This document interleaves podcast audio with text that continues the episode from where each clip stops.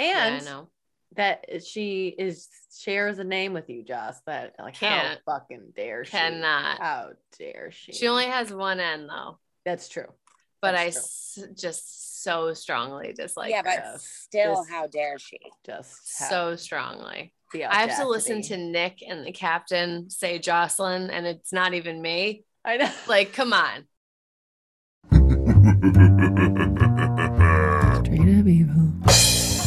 Leave the dog alone because the dog didn't do a damn thing, and now you're trying to feed him your Thou bodily shalt fluid. kill all of your And Everybody's had a There's dog, a fish, a tampon quoted out of the in garbage. the It Bible. ain't right. The Bible you, but you can pretend like you too. will. A dog.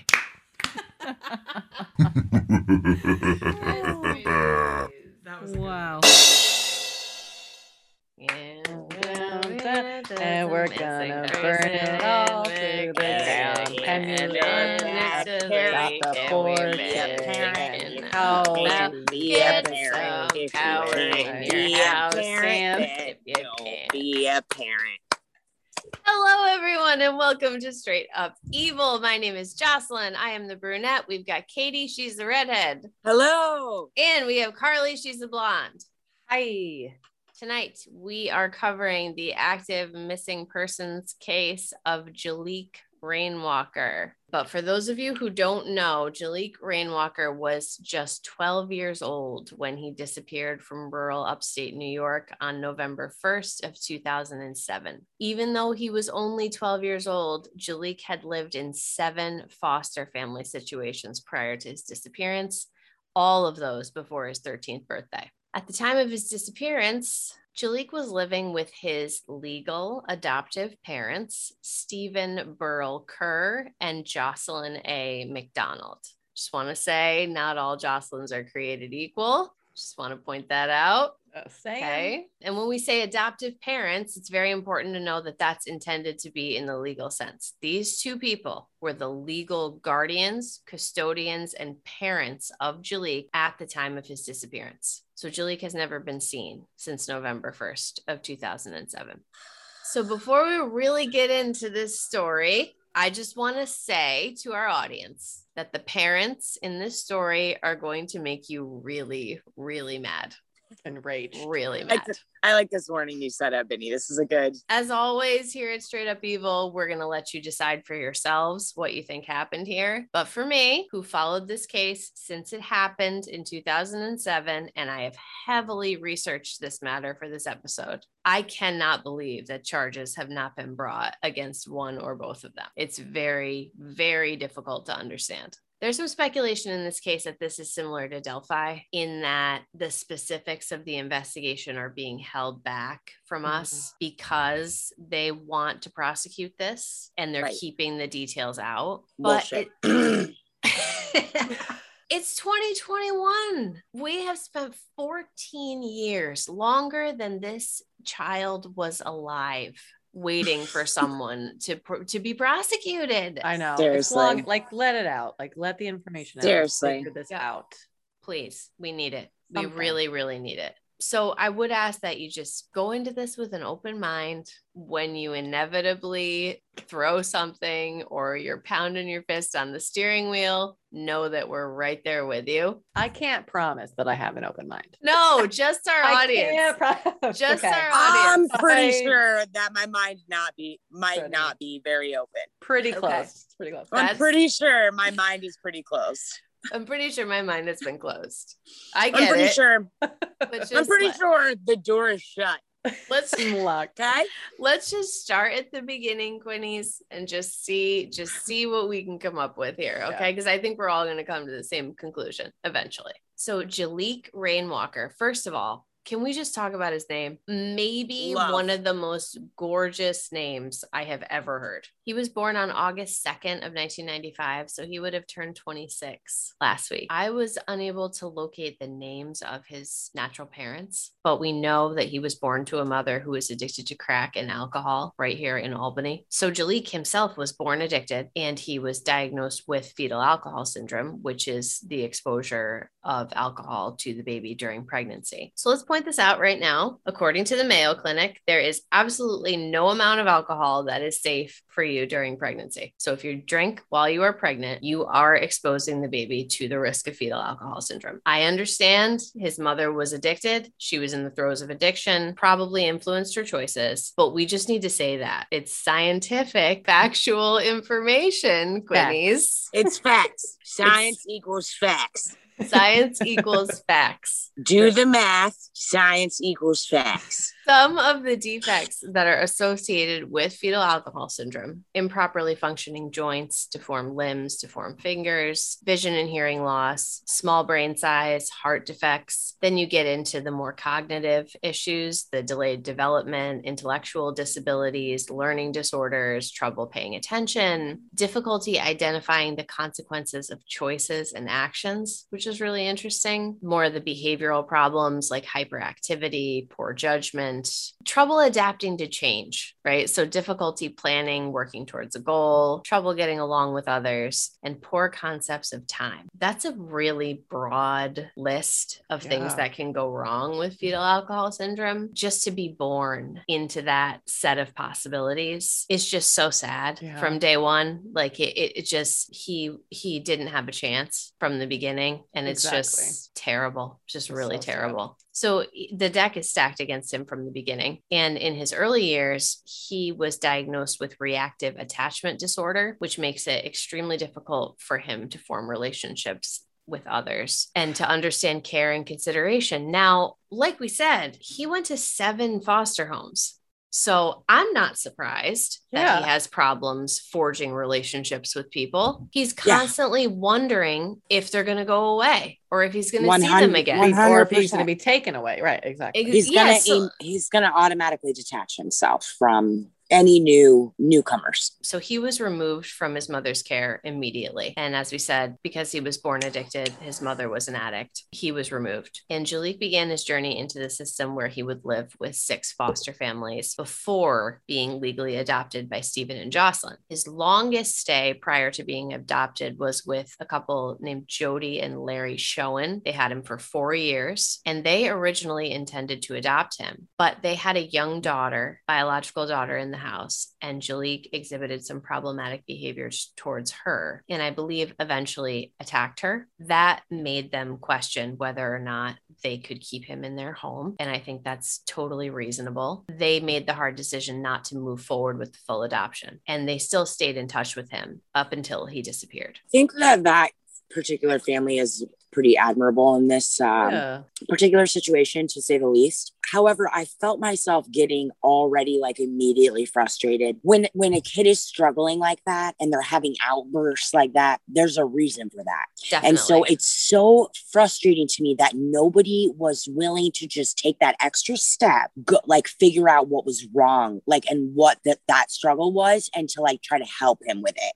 Mhm. Like it just was so immediately frustrating to me that everybody just wants to like give up on this kid. yes. Like everybody gives up on this kid. Yeah. Yeah. I mean, maybe there was counseling. Usually there are in like that sort of foster care situation. But just, like- but Taking a leap, like just like actually like seeing proof Mhm. of like there being any attempt for the better well-being of the child like Yeah. I, I don't know it's it, it's it, right off the bat it's, it becomes frustrating to me Yeah. because i feel like it was a lot of people just like dropping the dime on this kid It's true. It's really true.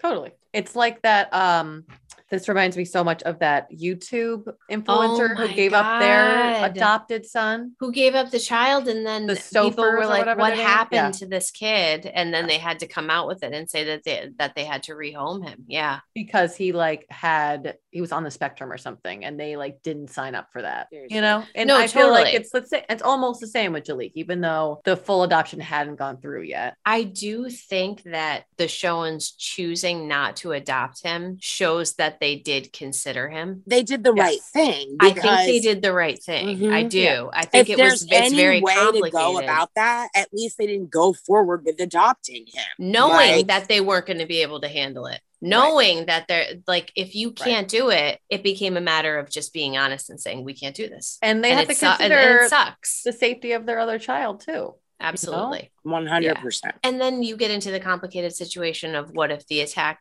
escalates and there's charges and mm-hmm. now both children are Right. affected forever by what's Right. going on. You know, it's just, it's really hard. And I just, I immediately think of our dear friends who are in the process of adopting 3 Mhm. children. I think about there's just really good people out there who are ready and willing and who have the kids' best interests in mind. And that reminds me of the Showens. Totally. They had and like ha- exactly and who have the patience and have the willingness to do that extra work Yeah. Yep. for sure Yes. Unfortunately, though, in 2002, Jalik was seven years old. He left the care of the Showens and he entered the home of Stephen Kerr and Jocelyn McDonald in a foster care situation. So when Jalik is brought in, he is the fifth child in the home. So Stephen and Jocelyn have three biological sons and one previously adopted daughter. And all of these children range from seven to 14 years old, with Jalik being the youngest. I'm the youngest. When you're the youngest, you got to get yourself out there. You got to fight to be heard, like to get your point across. I know that a lot of siblings feel like uh, siblings of the younger sibling, usually the middle sibling or the older sibling, will be like the youngest child gets all the attention. That's exactly what I was thinking. Like whatever they want, kind of. But thing. for the maybe from the parents, but when it comes to the sibling chain, you are at the Mm. bottom of the sibling chain. You know nothing. You're too young. No, Uh-huh. you can't hang out with us. You don't know the password to the secret, whatever. Like, Right, no, right. he went in as the youngest kid. And so I just always think of that, of him trying to show his personality and trying to, you know, be one of be one of the group. He's already an outsider. Jalik was actually an extremely intelligent child, which goes against what was handed to him. He was he had a very good chance of being cognitively impaired and he was not. But he did have overwhelming behavioral issues. Like we said, it became difficult in the household with the Showens because he did eventually attack their daughter. He was often angry. He would throw temper tantrums he didn't have that stable control over his emotions. And, you know, this is just my opinion, but perhaps that type of stability could be reached if the child could maintain a stable and adequate home for a Just significant period of time. it's still 100% true without the stability and without the structure and without a routine or anything of substance or love or compassion or any of that shit when you are lacking all of that shit you are bound to be a really really dysfunctional little thing especially if you're a kid. Nothing's fully developed. Your brain hasn't even you don't you haven't even fully learned everything it's so Keep in mind, like, not even the fact of like him being in the foster system and all of the stuff he's already had to deal with at such a young age. In general, kids tend to go for, oh, if I can't get any attention, at least I can get negative attention. You know Absolutely. what I mean? Especially when Absolutely. fighting 100% with, kid, with siblings. lashing out. know, yes. At least yes. he's getting the attention that way. hundred percent. He's trying to get noticed. So let's talk about Stephen and Jocelyn a little bit here. They Ugh. live in, well, they lived in rural Washington County up in upstate New York, which is uh, of like northeast of us, Quinnies. They live in a very non traditional setting. The home that they kept, and I used the word home very, very loosely, was a two room structure with no running water, no electricity, an outhouse for the children to use and the family to use, and all Right. seven occupants of this structure slept in one room. like I have, I have no words. I know people can live different life. People live in renovated buses. People live Amish. off the grid. People um whatever. That's Yep. totally fine and dandy. so cool. However, Cool. if you are in the foster care system, like if you're taking foster kids in, like you have to adhere to strict protocol and you have to check the boxes off. Like no boxes are being checked here. No, absolutely not. So, I, like, can, I cannot actual hell? understand how they got the green light for adoption. Explain it Even to me. fostering, like Uh, yes. That's what I was just gonna say. How? Quinny, Is like to your immediate next point, like in the outline too, is very much like how did the, how is this even approved? How is How this even approved? I don't understand. Like mm-hmm. I am I am concerned for the adults that live there. It's completely Like to me. and then you add five children onto it and you're Right, like and you're gonna have- what are we and you're gonna and you're gonna tell me that you're gonna have a generator, but that you only use it for a couple hours a day. Yes, Quinny, they had a generator, but they only use it for two hours a day. I will take all of your dishes and I will smash all of them. Just the fact of there's no running water deems it unlivable. Definitely. Especially with And they don't have their two own room. children with special needs in your home. Yes. And I was under the impression that if you are being approved for foster care, you have to prove that they have an adequate living space just for themselves. Even if it's like sharing a room with another sibling, fine. Not four other siblings plus 2 Mhm. adults. and we're going to get into this a little bit later because it comes into play. I'm not sure if they were showing that structure to the people that were, and I would like to think that they were not. I would like to think that they were saying that they live somewhere else or possibly using a different address or something at the time of his adoption because But then This it scares me that they can do that under the Yes. radar. yes, yes, and these are all also these are all huge red flags immediately yes, from the beginning. Mhm. Right away, we are talking red flag left, red flag in the right, red flag southeast, red flag northwest. Like, Like, paint the whole cabin real, red. It's Yep. red. Yep. Like So they say that they were living this way because it was, quote, good for the environment. I, I find myself so many times in this story hearing the answer to a question and going, yeah, okay, but like that is my stock response. Like, okay, so sure, I sure. That's 20% of the question that I just asked though. It's good. Is it good for the environment? Sure. What about your five children though? right. Exactly. like what is the that answer d- does not fully encompass the gravity of what you're doing are you doing something good for the environment probably but Right. what about your five kids though kids, right? And like keep in mind, we are in upstate New York. It is cold the majority of the year. Mhm. Mhm. So It's not feasible. it's not okay For, it's for not i'm gonna say it it's not okay it's not okay It's for, one thing for if you're a family of seven No, to do that no Exactly. Like it's one thing if you're a couple teenagers and a couple parents trying to live out this raw life, but really it's not feasible or realistic no to have a household family living in these conditions. It's no, not okay. absolutely not. And having all of them sleep in the same room, I have a real problem with the seven to 14 year old kids all sleeping in the same room. I'm not saying that anything is going to go on, but honestly, this is that is that is not the example that you need to be setting for these children. It's not Agreed. right. Yo, I have to give a shout out too to one of my friends right now who's taken in three kids that are little babies. Mhm. Okay. And they have not the biggest house ever. It's only got four bedrooms. These are three additional kids on top of the three she's already, the teenagers she's already got. Okay. Sure. So she freaking brings these babies in here. Her, her and her husband, they move out of their bedroom to give the additional bedroom Yeah. to the children. Yeah. You know, because that's it's not appropriate. because it's not. It's because children have to have these.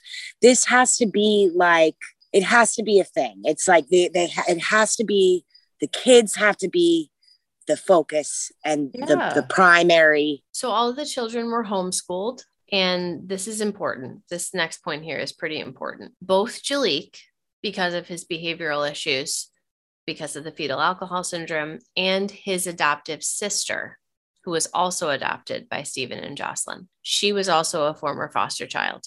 Both of them were considered special needs by the state of New York. And because of this, in addition to their monthly government payment for each child that they had fostered, Stephen and Jocelyn received $1,500 per month per child for their care in 2007. But that would have stopped for the daughter once they adopted her, though, right? No, I don't think so. I think the foster care payment from the government stops once the children are adopted. Right.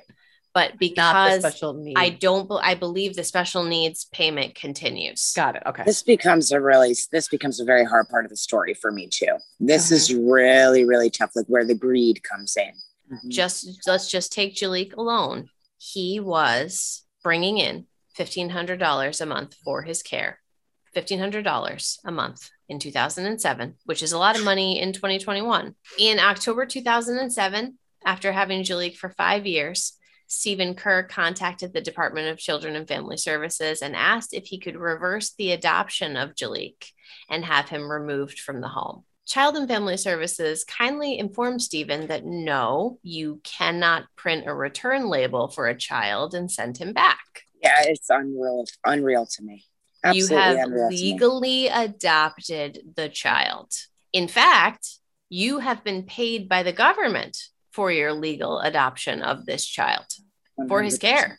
You are legally responsible for him now until he is 18 years old. Okay, so now that you've legally adopted the child, that child is no different than your biological child. So you can't just uh, call an agency and ask if you can give your child away. You like you you're going you to can't have like, to. like bring it's- the child to the pound. Like it's not a Yeah, thing. it's No, not a stereo not- system that you No. get to return to the store. Stephen tells the worker that he spoke to from Child and Family Services that Jalik threatened a small child in his homeschool group, which may very well have happened because we know he did that in the show and household. And he said that his wife Jocelyn was afraid of Jalik and did not want Jalik in the home anymore. Again, tough titty, said the kitty.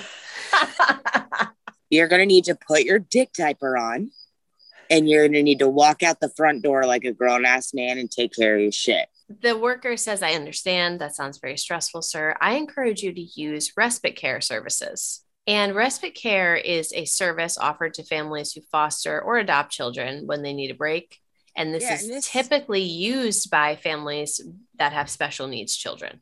And this is seems like a pretty neat thing and a good idea in a way. It's a great really, idea. it, it Yeah. really is. Like it's so smart to really help people with that. This is a know? network of people. It works just like the foster network. You take children who are typically special needs, whose parents need a break. They come and stay with you for a period of time. In New York State, it's one week. And then you can apply for additional respite care. But the child has to return to the care of the parents before you can do another week. So it's not an extended stay situation. and you can like just be a foster parent for that purpose. Yes, just Yeah. for respite care. Yep. And so Jalik actually went to the home of Elaine and Tom Person. They are both licensed foster parents and they themselves do respite care. And they had actually provided respite care for Jalik on previous occasions. So this is great actually because he knew both of them and he felt comfortable around them. So Stephen picked up Jalik on Thursday, November 1st of 2007 from the Persons. Now I want to talk about this, Quinnies. Jalik was dropped off at respite care on October 24th of 2007, and he was picked up on Thursday, November 1st of 2007. No one ever talks about this. But what did Jalik do for Halloween? Uh, He's a 12 year old kid. Did he get to trick or treat? Did he get to pick a costume? Did he get to hand out candy? Did he hang out like with did, friends. did he get to do any of the things? And I was talking about this today. I'm like, why doesn't anyone ever ask? Like, I understand that the kid went because you needed a break, but you couldn't take him back a day early so that he could go have Halloween with his brothers and sisters. Yeah. Like, I think that's extremely telling. It I- is. that thought had never occurred to me, and it should have. You want your child home with you for any sort of holiday to spend with the family. Absolutely. Halloween, and, I and maybe, and we you know, know. that they're like non-traditional. So maybe they don't celebrate it. But I today I was like, Mhm. yeah, but what about his traditions? Yeah. What about Jalik's? Like, what about being Seriously. a 12 year old and just being like, I want to put on a costume and dress up and like eh, Right. something about it. And I know, like, I've, I never met the child, unfortunately, but something about it, even looking at his pictures, like, you know, he would have loved Halloween. Totally. That's what I want to know. If I ever got to ask these two unfortunate individuals one question, I think I would ask them, What did you do for Halloween on October 31st of 2007? I, re- I really would. My mind is blown that you brought that up. Wow. And I don't know if It's Tom and Elaine took like took him point. out or did anything with him like Halloween esque. I mean, they might have, Right. but that's not really their responsibility. I mean, his parents Exactly. just November 1st, Stephen comes and picks up Jalik and they go to dinner at the Red Robin in Latham, Carly. I might have been working. I don't know for sure because I didn't always work Thursday nights because I would like to pick up shifts all the time, especially when I Mhm. first started because I wanted all the cash. They were seen at eight o'clock at Red Robin having dinner. Pro- Carly was probably their I- server. I, like, she it just pe- doesn't and it remember. Said, like, the waitress and the manager saw him, like, and it could have been my old manager Peter. It who knows? I don't know. Yep. And Crazy. this is unfortunately the last time that Jalik is seen by anyone other than Stephen Kerr, to our knowledge, and the rest of the timeline is going to come from Stephen. Which I hate. So good. So Stephen says that he and Jalik drove back to Stephen's father's home in the 10 block of Hill Street in Greenwich, New York. Stephen said he didn't want to take Jalik to the family home because Jocelyn was afraid of him. So Stephen said instead that he took Jalik to his father's house, and his father happened to be out of town at the time. So it's just him and Jalik he said that he and Jalik went to bed around 10:30. They were in separate beds, but they were in the same room, which again, I don't like it. So Stephen wakes up in the morning, November 2nd at 7:30, he says. And he checks on Jalik who appears to be sleeping. Stephen inspects a little bit further and he found that the bed Jalik was sleeping in had been stuffed with pillows to make it look like he was there, but Jalik was not there. I got to point this out. Okay. This is a huge detail for me. This is a huge detail. I'll get into it at the end of the episode when we do our final thoughts, but please remember that. So this is 7:30 in the morning, okay? 7:30 a.m. when you wake up. Your kid with special needs is missing from your home. What do you do? Stephen Kerr took a shower and went to return some VHS tapes. Nope, Red nope, nope, nope. Mm-mm, Terry. So bad. no, Same reaction to Terry. Exactly. It is Okay, a Terry. very Terry. Let me go to a Hobbs thing to different spot. Let me go. Oh, let me just drive to a completely different location. just. when he gets back to the house, Jalik still isn't there. So it's only then that he decides to call 911 at 8:57 a.m. Now he told the Greenwich Police Department that he thought Jalik ran away because his overnight bag, his duffel bag that he had when he was in respite care, that was gone. And then he told the police officers that he last saw Jalik wearing a yellow fleece hoodie and jeans. So I'm sorry, do most children sleep in a yellow fleece hoodie and jeans? Yes. Yep. Or so flaky, like so Exactly. sketch. Makes so sketch. no sense. And Stephen also gave the police a note that he said Jalik had left, which read, Dear everybody, I'm sorry for everything. I won't be a bother anymore. Goodbye, Jalik. So, Quinnies, are you thinking about JonBenét yet? Oh my god. Patsy Ramsey waited seven minutes. 5:45 a.m. Her alarm goes off. 5:52. She's on the phone with 911 to call the police when she woke up and found JonBenét was not in her bed. Seven minutes. They had a four-story house. They had a finished basement. We covered JonBenét. We're going to cover her again, but this is a seven-minute window. She also found a note, right? And she Mhm. still calls the police in seven minutes. And a lot of people point to this fact and say that that is part of what makes her guilty. Stephen Kerr waited an hour and 27 minutes before he called the police. I really want us to think about this because you think in your mind, okay, he's a 12 year old kid. Right. JonBenét was much younger. Maybe you give him more time. Maybe Sure. you, maybe he's outside. Maybe he's whatever. But please keep in mind, Julie did not live there. He had no frame of reference with that house. He didn't know anybody around. He doesn't have friends to be outside playing with. He doesn't have a Mhm. reason to sneak out. It's it doesn't probably make cold. any fucking sense. It's cold. Exactly. Doesn't make any sense. An hour and 27 minutes go by before he calls the police. But Carly, he did call the police. Too late. So the home in Greenwich, where Jalik was last seen by Stephen, was searched extensively by the police department, and they uncovered the duffel bag that Stephen said Jalik had taken with him was stuffed into a corner of the garage under some boxes. Oh, so it was hidden? Oh. Oh, shocker. so Like, I and I know right? Jalik was a very intelligent child, but I'm not sure that a Mm, 12 year old like- has the foresight to hide the duffel bag Are so you that you me? don't look like. I really don't. No, no, Mm-mm. no, no, no, no, no, no, Nope. no. In a house that he didn't even live with. Okay, do we know the? I don't want to like say the address, but like, do we know the address of this home? Like, do we know how Yes. rural this home It is not. was. No, I'll send you a picture of the house. It's actually a very nice, older, like a, a farmhouse looking type, Cool. but it's on a, a residential street. I mean, there's houses all around.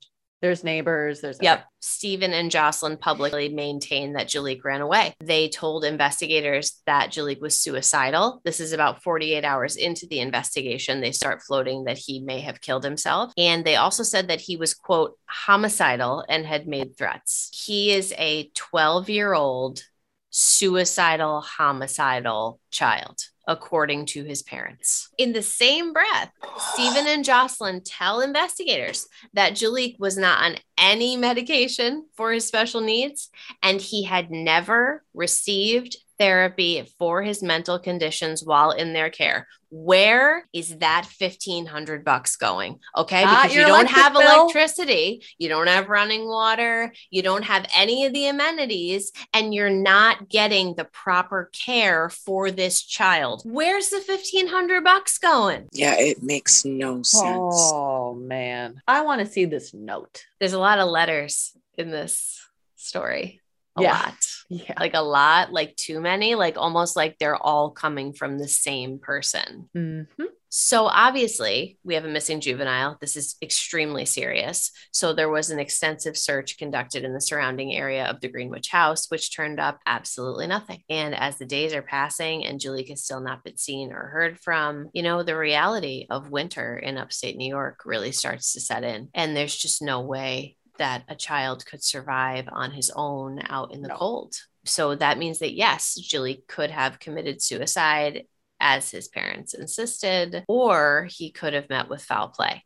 Either way, just a few days after he disappeared, the police are losing hope that he's alive because of the Yeah. elements and because of the total lack of physical evidence. They decide to question the parents, which is what a competent police department will do when a child goes missing. Jocelyn actually agreed to take a polygraph, but the results were inconclusive, and Stephen refused to take a polygraph. Now, I can't hold that against him because I wouldn't take a polygraph, and I can't hold it against them that they lawyered up because I also would lawyer up. But this is about the time when Stephen said Jaliek had probably joined a gang because Jaliek is biracial and he wanted to live with other biracial or Black individuals. At the top of this episode, I did not tell you, audience out there, that Jaliek is biracial because it has absolutely nothing to do with the facts of this case. And every time that we introduce a white individual on the show, I don't go out of my way to tell you that they're white. So there's really no reason to introduce the fact that Jaliek is biracial. It has nothing to do with this, but it does have an awful lot to do with this ass backwards fucked up mindset of this man that he would say that just because he's biracial he's 12 and so he probably joined a gang. Like you can go like you can go stick your head in a toilet sir. I'm sorry. I did not know that Greenwich is really known for its gang gang activity. Yep. Woo! and then Tom and Elaine Person, the respite caregivers. Mhm. They were questioned by the police and they were able to effectively disprove Stephen's claim that Jaliek had written a note explaining that he was running away. Elaine actually told the police that Jaliek had been assigned that note by Stephen as part of homework. Remember, he's homeschooled by his parents. Tom Person actually saw Jaliek write it while he was in their care under the instruction of his adoptive father. So, this note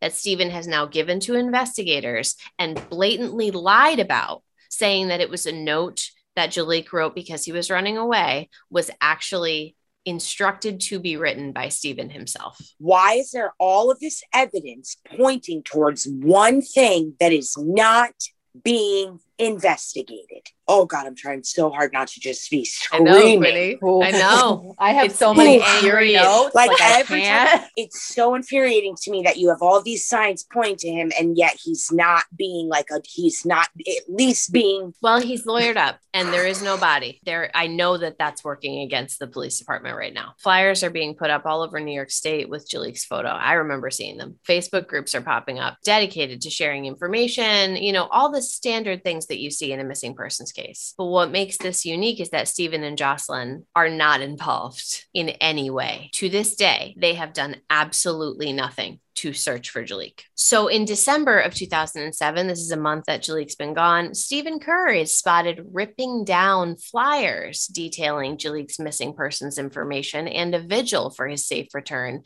in both the town of Greenwich and Cambridge. He is taking, they are up in public places and he is ripping them down and someone calls the media and says, uh, I think you should know the parent of this missing kid is out ripping down his missing persons posters. Kerr went on to say that he was ripping them down because the people who were organizing the vigil were, quote, slandering him. I am going to put it to you. Okay. I'm going to ask you to think about the Ramseys. I'm going to ask you to think about Madeleine McCann's parents. I'm going to ask you, I'm going to ask you to think about the parents of famous children who have gone missing or who have been, who, who are part of an unsolved homicide. Did you ever once see the McCanns or see the Ramseys not do something in service of finding out who killed JonBenét for fear of their reputation? It's Uh, Do you, I mean, and plenty of people think the McCanns are guilty, plenty of people Sure. think the Ramseys are guilty. sure. But did you ever hear them say, I'm not going to? So now we got a month later, early January 2008, Stephen comes forward with a letter. oh, Oh, a letter? a letter? Oh, I'm so shocked. He says that he received it anonymously. Jaliek is still alive. Needed a foot soldier for this war on drugs. Picked him up Route 40, post 30. He's okay, no fake. He says, asks his mama and papa, Who are the macaroni family? My cat named Diamond. Why does Franti yell fire? Don't try to look, we are not there. It's a lot to oh, unpack. Oh, there's a lot. There's a lot there. First thoughts. Stephen typed this note to make it sound what like he would think a black gang member would sound like. what he already Exactly. said, and he already set it up. He And already He how- set it up. set it up. war on drugs portion is a, Yeah. is just that hooks you A right back up to the gang. So Jaliek did have a cat named Diamond who lived on the rural property with them. So my cat named Diamond, he did have a cat named Diamond. This letter was typed. And you know, I know that most of the time as soon as you join a gang, you get a Microsoft Word license for sure. like w- you're telling me that the gang is typing up letterhead Uh, you, you know what I'm saying? They Like, need uh, to keep their library card active to make sure they can go to. I know that It most is. gang members go through the process of typing up a letter to people. You, you know what I mean? Like just oh my beyond. god! I want I want to know if they fingerprinted that damn note, and if I would pay money that there are no other fingerprints on that paper aside from a From his. Yeah. So in late January of 2008, the Greenwich Police Department named Stephen Kerr as a person of interest in this case. We already knew that he was, but now the police are publicly stating this and they are publicly pleading with Stephen and Jocelyn to talk to them. And George Bell, who is the chief of police in this case, who who gave everything that he had to Jaliek. He did everything that he possibly could to investigate this case. Every time he's in the media, every time he does an interview, every time he's quoted in the paper, he is like, Stephen and Jocelyn, if you are reading this, please do the right thing and talk to us. It would help their reputation if they did. It really would. So why wouldn't they want to do that? They care about their reputation so much. The police name him as a person of interest, and they go on to say that they have surveillance video of Stephen Kerr's van driving outside the Glens Falls National Bank in Greenwich after midnight on the night in question. Right. So he's previously said that he was sleeping at that time. And additionally, police informed the public that cell tower records indicate that Stephen Kerr likely traveled to South Troy. His phone pings in South Troy on that night, in addition to the travel through Greenwich in the early hours of the morning. The police soon execute another search warrant on the Greenwich home again, the home of Stephen Kerr's father, and they take a computer this time. Nothing comes of that. And after this, Stephen and Jocelyn hinder the investigation further by filing a lawsuit against this search, saying They that probably- an improper search was conducted. They probably should have called Kava to get in on that computer, Benny's. Most definitely. Definitely. Probably should have called Kava. I mean, I wonder if Kava would take a look at if it listen, homeboy detective solver genius of a lifetime. If you're listening, Mathematician, technical genius. yes. if you're Oh, man. listening, please get in touch. and we ah, will we will put you in touch with the Greenwich Police Department. Absolutely. So we got to talk about Barbara Reilly. Super so amazing. she is Jaliek's adoptive grandmother. She is Jocelyn's biological mother. And by all accounts, she adored this kid. Absolutely adored Jaliek. She actually, during this time, petitioned the court to obtain custody of Jaliek should he be found, but the court denied her request. But she wanted it. She thought if he had run away and he came back, he could come live with her.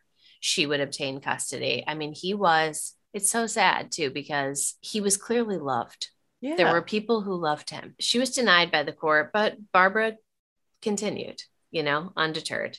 She's working with the missing persons groups. She's papering the towns with flyers. Oh, Stephen Kerr just ripped all these down. Watch me go put them all right back up exactly where they were. She's doing everything that she possibly can. And then she goes a little bit too far. So in July of 2008, Stephen and Jocelyn move out of their quote unquote home I really want to hone in on this. This is seven months after Jaliek's gone missing. Craig Freer's mom still lives in the house that he went missing from. His bedroom is untouched. Do you know what I'm Yeah. saying? Asha Degree's family, they wanted to move and they ended up staying for over 10 years Mhm. because what if she comes back? When you have hope in your heart that your child could be returned, you don't do that. So they vacate the property, and Barbara fucking goes over there and breaks in. Barbara. And you know what? It's definitely burglary and it's definitely a crime, but I totally understand it. Absolutely. She can't figure out what the hell's going on. And to see your daughter not engaging Yeah. and not helping to look for this kid, it's got to be like she she's past the breaking point now. yeah. She doesn't know what happened to her grandson. I, I like I just I get it. I get it. One hundred percent, like at her wits end. Yep. She breaks into the house and she finds the yellow fleece, Quinnies, the same one that had been used to identify him on all the missing persons information today. If you look up Jaliek Rainwalker, it says that that was the last clothing that he was seen in, and there it is sitting in the house. I mean, think about that. You have worked so hard to get this information out to the public, and then you mm-hmm. pick up the very item that he was supposedly last seen in. Devastating. Devastating. Completely devastating. Barbara takes this item of clothing to the police, who promptly arrest her for burglary. She turned herself in. She Yeah. she fell on the sword. She said, "Listen, I found this. This is how I found it. Unfortunately, the item was illegally seized, so it doesn't have evidentiary value. Oh my God. It- it's just it's a horrible situation. That's But a it's like the one. telling evidence. Oh God. Barbara has gone on to speak to the media a ton with respect to Jaliek's case. Barbara believes and has stated publicly that Stephen has everything to do with Jaliek's disappearance and that Jocelyn is covering for him. Yeah, she strongly, strongly believes it. Mhm. She's totally on that wagon. She sure. stated that Jocelyn had kicked Stephen out of the home many times for violent outbursts, much like the ones that he's telling Child and Family Services that Jaliek has. I guess apparently Stephen also has those. And I wonder where the child is seeing this behavior or where the child is learning that that behavior is okay. And that one time, Jaliek had a violent outburst and Stephen took him outside into the back of the house and dunked Jaliek's head into a creek and held him underwater for a Nope. significant period of time. No. No, No, no, no, no, no. not acceptable. Not okay. Straight up abuse. Not Abuse, up. absolutely. one That's it. hundred percent physical, mental, emotional abuse all in one. And in response to this happening, Jocelyn made Stephen write an apology letter to Jaliek and made him do Jaliek's chores. Okay, first of all, Quinnies, what the fuck with all of these letters? Right. What what what is this thing with this family and these letters? Oh, I found a letter. Oh, he left a letter. Oh, you did Oh, something we bad. got So you got to write a letter. It's very um odd. It's very 80s. I grew up Yeah. having to, I got writing assignments as instead of being grounded. I And like it. I like it, it. I like it it. is, but it's old. It is. It's old school. And again, we're just we're gonna come back to this, and it's Yeah. just something specifically with this family. Yeah. So the National Center for Missing and Exploited Children, as well as the FBI, got involved in this case and reviewed it in 2013. They released an 80-page report in March of 2013, and they recommended changing the case from a missing persons case to a probable homicide, which the police department did shortly after. I think they wanted to change the classification for a few reasons, but Mm. mostly so that they could now be investigating a homicide and they could kick up their level of evidence gathering and Yeah. the protocol. It could get more extreme, you know, because Sure. now it's a violent crime. Unfortunately, Jaliek's case was dealt a major blow in 2018 when the Greenwich Police Department chief George Bell, who really he, he did everything he possibly could. He died following a heart attack. It was very sudden and they lost Jaliek's case lost a huge ally on that Yeah. day. And in 2019, there was some renewed interest in the case. Washington County District Attorney Tony Jordan took the case under review and he said that he was following up on some quote open items for possible prosecution. Over the years, they have done extensive searches for Jaliek. Washington County is a very rural area, and there are a lot of places that could lend themselves to a search. They've searched the Battenkill, they've searched parts of the Hudson River. They've, I mean, they they have done, they have looked several times in several places for Jaliek, or at least for remains. There were remains that were identified in 2017, and they were hopeful that they could be his. They thought they were the remains of a small child. Unfortunately, they were the remains of a 17 year old female from Colorado who had gone missing. So that was not Jaliek, and we didn't get any answers out of that, only that it wasn't him. His biological mother has been located. Again, I don't know her name. She great. has been extremely helpful to law enforcement. She has given DNA every time it's been requested by law enforcement and continues to do so. She's fully cooperative. She wants to do anything that she can to help. Jaliek Rainwalker was last seen on November 1st of 2007. He is a biracial male. He was five foot six and 105 pounds at the time of his disappearance. Jaliek has brown hair and green eyes, and he would be 26 years old today. If you have any information about the disappearance of Jaliek Rainwalker, please contact the Greenwich Police Department at 518 692 9332 or email the New York State Police at nysvicap at troopers.ny.gov. Quinnies, what happened? What happened to Jaliek? I mean, unfortunately, he is not alive. He is no longer with us. And that is extremely tragic and extremely devastating. But unfortunately, I just feel like that is the truth. The bed stuffed with the pillows. Let's just Mhm. right off the right off the cuff. Okay. Is Nope. that a thing? I'm sorry. To me, that is just a thing that people do in the movies. So, okay, this is a huge point of mine, Carly. Yeah. I'm so glad you're bringing this up. When Carly, both Quinnies, when when roughly were you born? 80s, Uh, 86. Yeah. right? 80s. Yeah. Do you remember several sitcoms where someone would sneak out of the house and stuff the bed with pillows or blankets or whatever? Absolutely.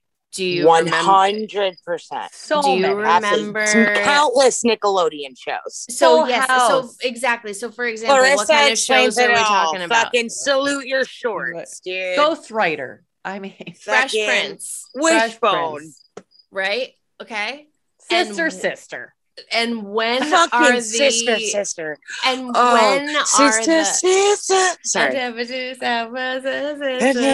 Sister, sister. sister. Okay, and when was the height of that popularity? Would you would you agree with me that the height of the popularity of those types of shows was probably 1993? Yeah. That would be my guess. Yeah. Right? 93 to 95. Do you remember any TV shows or movies that depicted that scenario of someone stuffing their bed with pillows in the mid 2000s? We were kind of past that, right? Yeah, like we were kind of past 100%. we were kind of past it. by that point. Yeah, Yeah. for sure. It's That is It's like- because It's like making the fake puke when you were in fucking high school to Yep. or middle school to pretend like you were sick. like you were sick or holding the Yeah. fucking your Like thermometer outdated. in the the heating lamp. pad. Yeah, it's or the lamp outdated. You can't do those things anymore. No, yeah, like the reason why you don't remember anything like that from the mid 2000s is because that was not a trope in the mid 2000s. That was a trope in the early 90s. That was a trope before Jaliek Rainwalker was born. This mm-hmm. is a story that has been 100%. told by Stephen Kerr, something that he saw. That he, Yep. it is it is an older Another- person's reference. For It is sure. a it is a 1980s person's reference. an 80s baby reference. Yes. Yeah, 100%. Nothing that has been told to us about Jaliek from Stephen or anyone else shows that while Jaliek was obviously a very intelligent child, which we knew, he didn't seem to be like a sneaky, manipulative, whatever. He was just straight not up with everything. deceptive. Yeah. Yes. Exactly. So Yes. why he if it were if he wanted to leave, why wouldn't he just like get up out of the bed and leave and just leave it as it were? You know what I mean? Yes, absolutely. A bag that the kid allegedly fought, that allegedly the kid that Jaliek Took takes with with him. him, The is found in a corner. The Like, are you how did- and And you the just don't have a response for that? And the exactly. police What that do you we even find about say later. for that? Yeah, like what do you even have to say for that? How do you explain that? again, Jaliek was not seemingly a deceptive child. Okay. He wasn't going to put it there to hide for later or to frame Stephen or, you know, whatever. No. No, he didn't even know the house Exactly. or the layout or anything. Exactly. Yeah, super Yeah. convenient. Grandpa's out of town. Premeditated, Total okay? premeditation. One hundred. Like Jaliek didn't even go in that house, dude. Absolutely not. He, had, was never did there. Not set foot No, in he was No. never there. No. Okay. No, he wasn't. No, Also, absolutely not. keep Stephen, get your stories and Jocelyn, keep your story straight. Did he run away? Did he run away to join a gang, quote unquote? Right, Or did right. he commit suicide? Which is it? Yeah, which one is it? Yeah. First Exactly. of all, Right. second of all, if he was in a gang, he would have been someone somewhere would have spotted him at Mhm. some point. yes. Okay. First of all. Absolutely. And if he committed suicide, a body would have been found. You cannot tell me a 12 year old kid who No. jumps around from foster home to foster same- home can Right. commit suicide and have it be so hidden that nobody ever finds the body. This is Yeah, the same no. thing with Craig Freer. exactly. And Craig Freer, I mean, he was 17, like he was almost an adult. He- Yes. if anyone could have pulled that off, it would have been him, but he can't because it's impossible. But a 12 year old definitely can't. Definitely not. Who No. not even from the area. Okay. Definitely not. And he, uh, come on. He goes, this happens on the one night. Jaliek was going back into respite care the Right. following day. He Right. had one night at Mhm. home Mhm. before he could go back. And that's when we lose him. No. Red flag. Yeah, that no. to me it talks about the timing is it's i mean it's not these cases aren't similar at all but like just the timing of like audrey Herron going missing the night before her daughter's supposed to come home from her Yes. month with her grandmother okay Yes. Like that is just it's too coincidental then the fact that they weren't involved in the search I li- I have no words for that. I have no words because you can't argue that. No, it doesn't make Like, any sense. no- What could possibly be the justification for that? Exactly. I find it absolutely fascinating that this child who lives off the grid with Mhm. no electricity, with no access to outside media, No running no, water. with no running water, with, with as far as we know, no other biracial or racially diverse children around him is just Yeah. coming out and saying to his adoptive father that he wants to be around biracial or black people because that's who he is. Someone is going to have to have the conversation with Jaliek about who he is and where he comes from. Right. And that whatever idea that is that's been handed to him, I don't think was handed to him kindly. I agree. And I I No. do think it was used to make him feel more alienated. I I really don't- do. I don't think he was taught a lot of things properly, and that was that's part of this. It's such a big part of this, and what makes it so such a tragedy. and granted, like religion, you know, anyone is, uh, oh, you know, can have their own religious beliefs. That's totally fine. Like, Mhm. do what you want to do. But do we know their religious beliefs by any chance? We do not. Okay. Because this story sounds so much, it has a lot of parallels to this book I just read, Educated by Tara Westover. It's a, you know, it's like a memoir of her life. And she grew up in Idaho, like Mormon family, but Mhm. Just like them, homeschooled, but like not schooled at all. Mhm. Okay. Yeah. Like she ends up overcoming all of this and like getting her PhD and like going to Cambridge and Oxford and Harvard and all this stuff. It's amazing. So much of her dealing with her siblings because like the father has like mental illness or whatever. And like just the way that like they were homeschooled but weren't. They couldn't Mhm. go to the hospital or the doctor because like it was, you know, against what they believed. It just somehow it's like paralleling to me Mhm. like kind of maybe that's what was going on in a sense No, like I saying. totally like I totally feel you on that. I kept thinking about Andrea Yates. it, they could be not religious whatsoever but when the that sort of alternative lifestyle is usually based in some sort of hmm religious 100%. belief Yep. because Yes. what else Or a what else or is a driving cult. them to live that way Or a cult. right oh my god what that poor kid had to deal with when he was there barbara first of all all of her notes on the jaliek rainwalker facebook page Uh, Justice for Jaliek. Yeah, if you're on Facebook, please When look up like- Justice for Jaliek and join today. My heart. I joined it like literally today when Me she's too. like talking to him and she's just like, love granny, like blah, blah, blah, blah, blah, love granny. It's just Mhm. like, oh my God. All those like the typical like uh things that grandparents share on Facebook, like the little heart pictures that are like thinking of you today. Yeah. It's like it's so sweet. It is so- really and is. heartbreaking. But I She feel clearly loved him. most of all, like that, it's just so cute. But most of all, it's really telling to me that like she does not speak to her own daughter anymore. They're completely estranged. completely. They do not speak at all. And as far from what I could tell, that was Barbara's doing. Yes. Like she wants nothing to do with Jocelyn because she's so devastated up and upset about this. It's not like Jocelyn was like, Mhm. I don't want to talk to you anymore. Barbara was like, I will cut you off. I don't care. You're my daughter. You, something happened to my grandson. Something ain't clean in the milk. And. I feel like that's telling. Like a mother wouldn't, no matter how old your your child is, you wouldn't want to cut your child off. I know that telling me a lot. Jocelyn filed uh, stalking charges against Barbara after she broke into the home.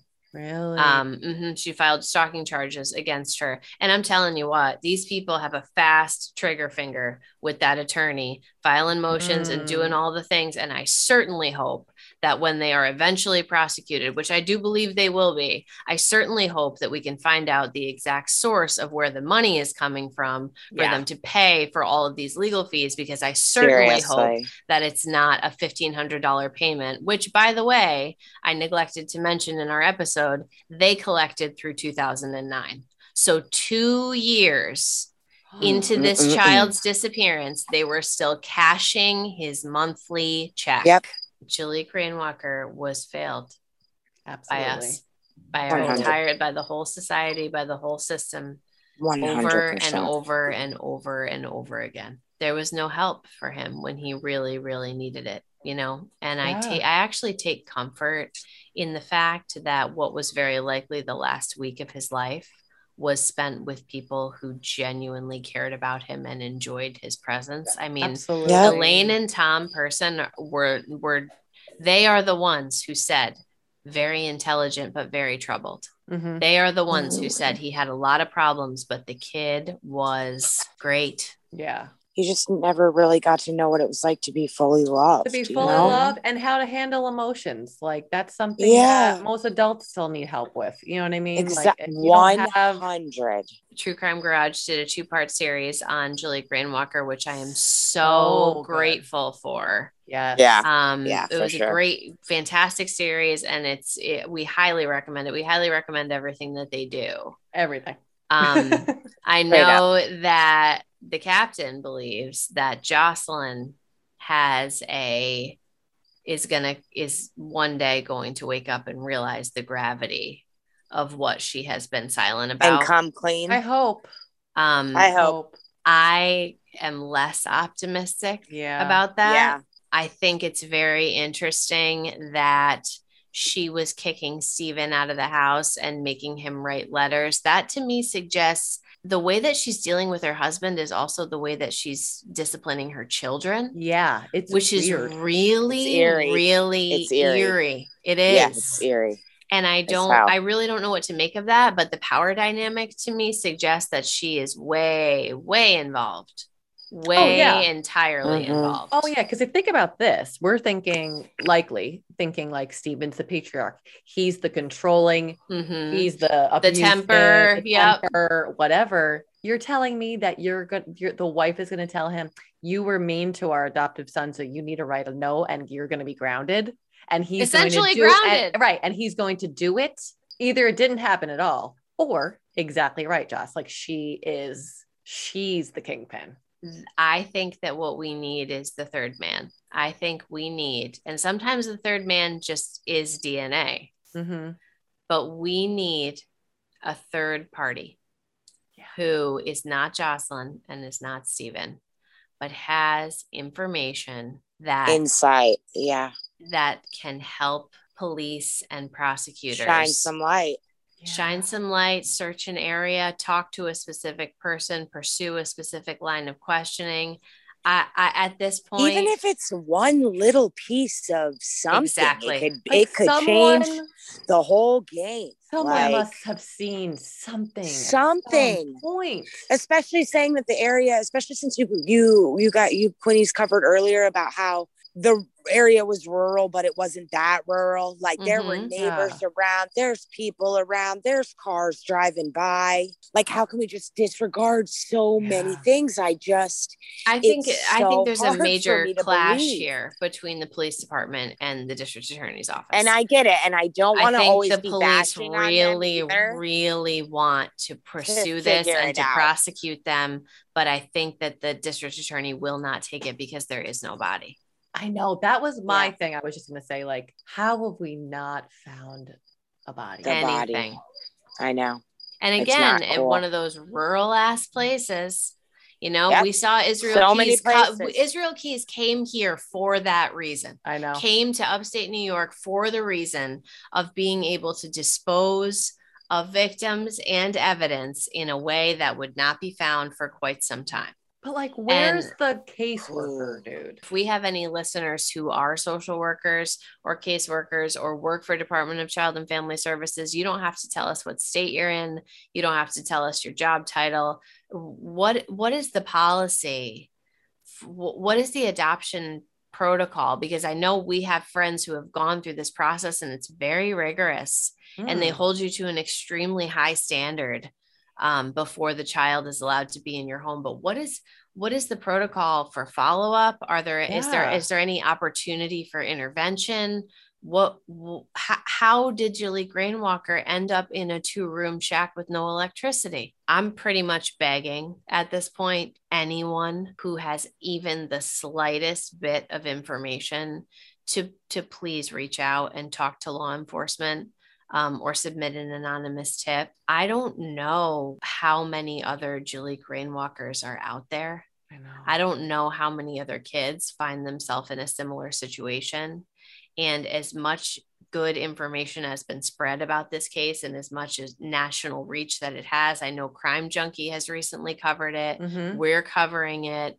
True Crime Garage has covered it. I know I'm Morbid has covered it. I'm lot really of- glad that we've covered it. Like it's it needs to be covered. As much it needs as to good be solved. as much good information as is out there about this case and if they are prosecuted it's going to really expose a lot of systemic issues with the foster care and adoptive Mhm. system and we Yeah. really really need that to happen Yeah. we really need that to get out there so that more people can be aware of how real this is. This is this is Carly last week with the fucking with going for Substandard. Perez substandard Marine. Older. Okay, this is this is just petty as hell, Love. but like I already love it. those Eric Rudolph and Israel Keys, who were raised off the grid, who were raised with ass backwards Christian identity beliefs, who were raised in very hateful households, they were taught how to survive by their parents. Yeah. They were taught to hunt, fish, be able to track things, navigate the forest, di- like they learned how they those skills were passed on from Mhm. their parents to their children. That that is the stark contrast here. These people are living out in the middle of nowhere with nothing. That's a great point, Jocelyn. point, And the children are not being taught how to survive. that is a great point. They are just being left not taken care of. 100 neglected, straight It's neglected. neglect. And I'm not suggesting that Eric Rudolph and Israel Keys' parents are doing a, doing it good, Doing doing, it right. Like no, like I'm not saying that. But st- there's Oh, something to be said for eh, for trying in some way to better the lives of your kids. And so we really need somebody to come forward and say something. We really do. I know we don't even It's- have like a we got. teacher. We don't even have like a teacher or a classmate, a friend. We don't have anything. No, because he was completely isolated. I know. But Yeah. again, if you have any information on this case, please contact the Greenwich Police Department 518 692 9332, New York State Police at NYSBICAP at troopers.newyork.gov. It's been 14 years and it's time. It's really, really time. It is Yes. time. Okay, Bennies. All right, Queenie. All right, love you, Love you, Love Queenies. you. Bye. Bye. Listen to Straight Up Evil.